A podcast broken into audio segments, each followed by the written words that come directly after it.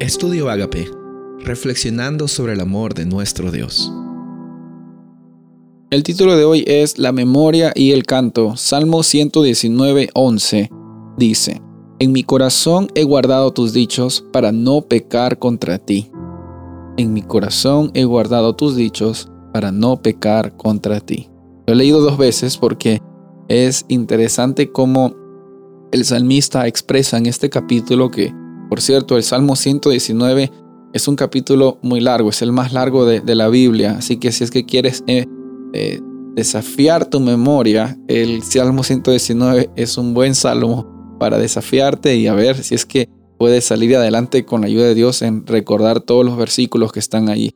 Eh, bueno, en el versículo 11, como leímos, dice, en mi corazón he guardado tus dichos. Dios nos da la oportunidad de expresarnos artísticamente porque Él es el que crea, Él es el que crea las personalidades diferentes, Él es el, Dios creador. Entonces, la mayor creatividad la tiene Dios al crear este planeta, al crear el universo, al crear eh, los sistemas que nosotros tenemos biológicos. Dios es el Dios creador. Y nos da también a nosotros la oportunidad de ser expresivos con creatividad. Una de las formas que Dios creó, Dios creó las artes, Dios creó también la música.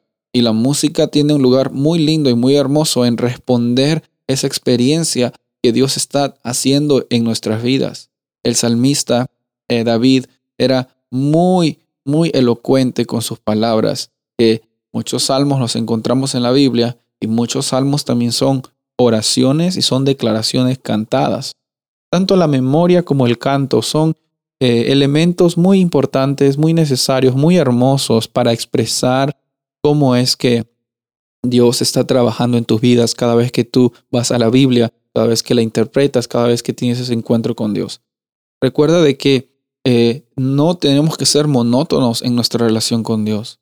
Tenemos que buscar también la forma de tener un encuentro eh, único y especial en cada momento, una caminata espiritual, de repente, si es que tienes la capacidad de componer un canto o también eh, guardar en tu memoria algunos versículos para cuando los momentos difíciles lleguen, los tengas ahí en frescos en tu memoria y con la ayuda de Dios reclames esas promesas y seas más que vencedor, más que vencedor en cada momento por lo que Cristo hace en nuestras vidas. Cuando estamos entonces teniendo esta experiencia de expresar lo que Dios ha hecho en nuestras vidas. Las, la adoración que nosotros hacemos va a ser más que palabras. Nosotros vamos a ser canales de bendición para las personas al que al ellos ver cómo nosotros estamos siendo transformados. ¿Cómo es que tú y yo estás está siendo transformado, transformada por lo que Dios hace día a día en tu vida? En mi corazón he guardado tus dichos. La memoria tiene un lugar muy importante en nuestra experiencia, no es, un, no es un lugar clave, es un lugar importante, porque con la memoria es que también nosotros tenemos la capacidad de organizar nuestros pensamientos y de expresarlos. Pero, ¿de qué vale que tú tengas lindas palabras en tu memoria? Es que no tienes lindas palabras en tu corazón. Y, es, y si es que esas lindas palabras de tu corazón no salen eh, de una forma natural, sino tú las estás forzando, porque adentro en tu corazón no está viviendo Cristo Jesús. El llamado en esta ocasión es que uses la creatividad que Dios te ha dado, las expresiones también eh, conforme a tu personalidad de cómo puedes exaltar, cómo puedes alabar el nombre de Dios, solamente con las palabras, sino también con el canto, sino también con la memoria, recordando versículos.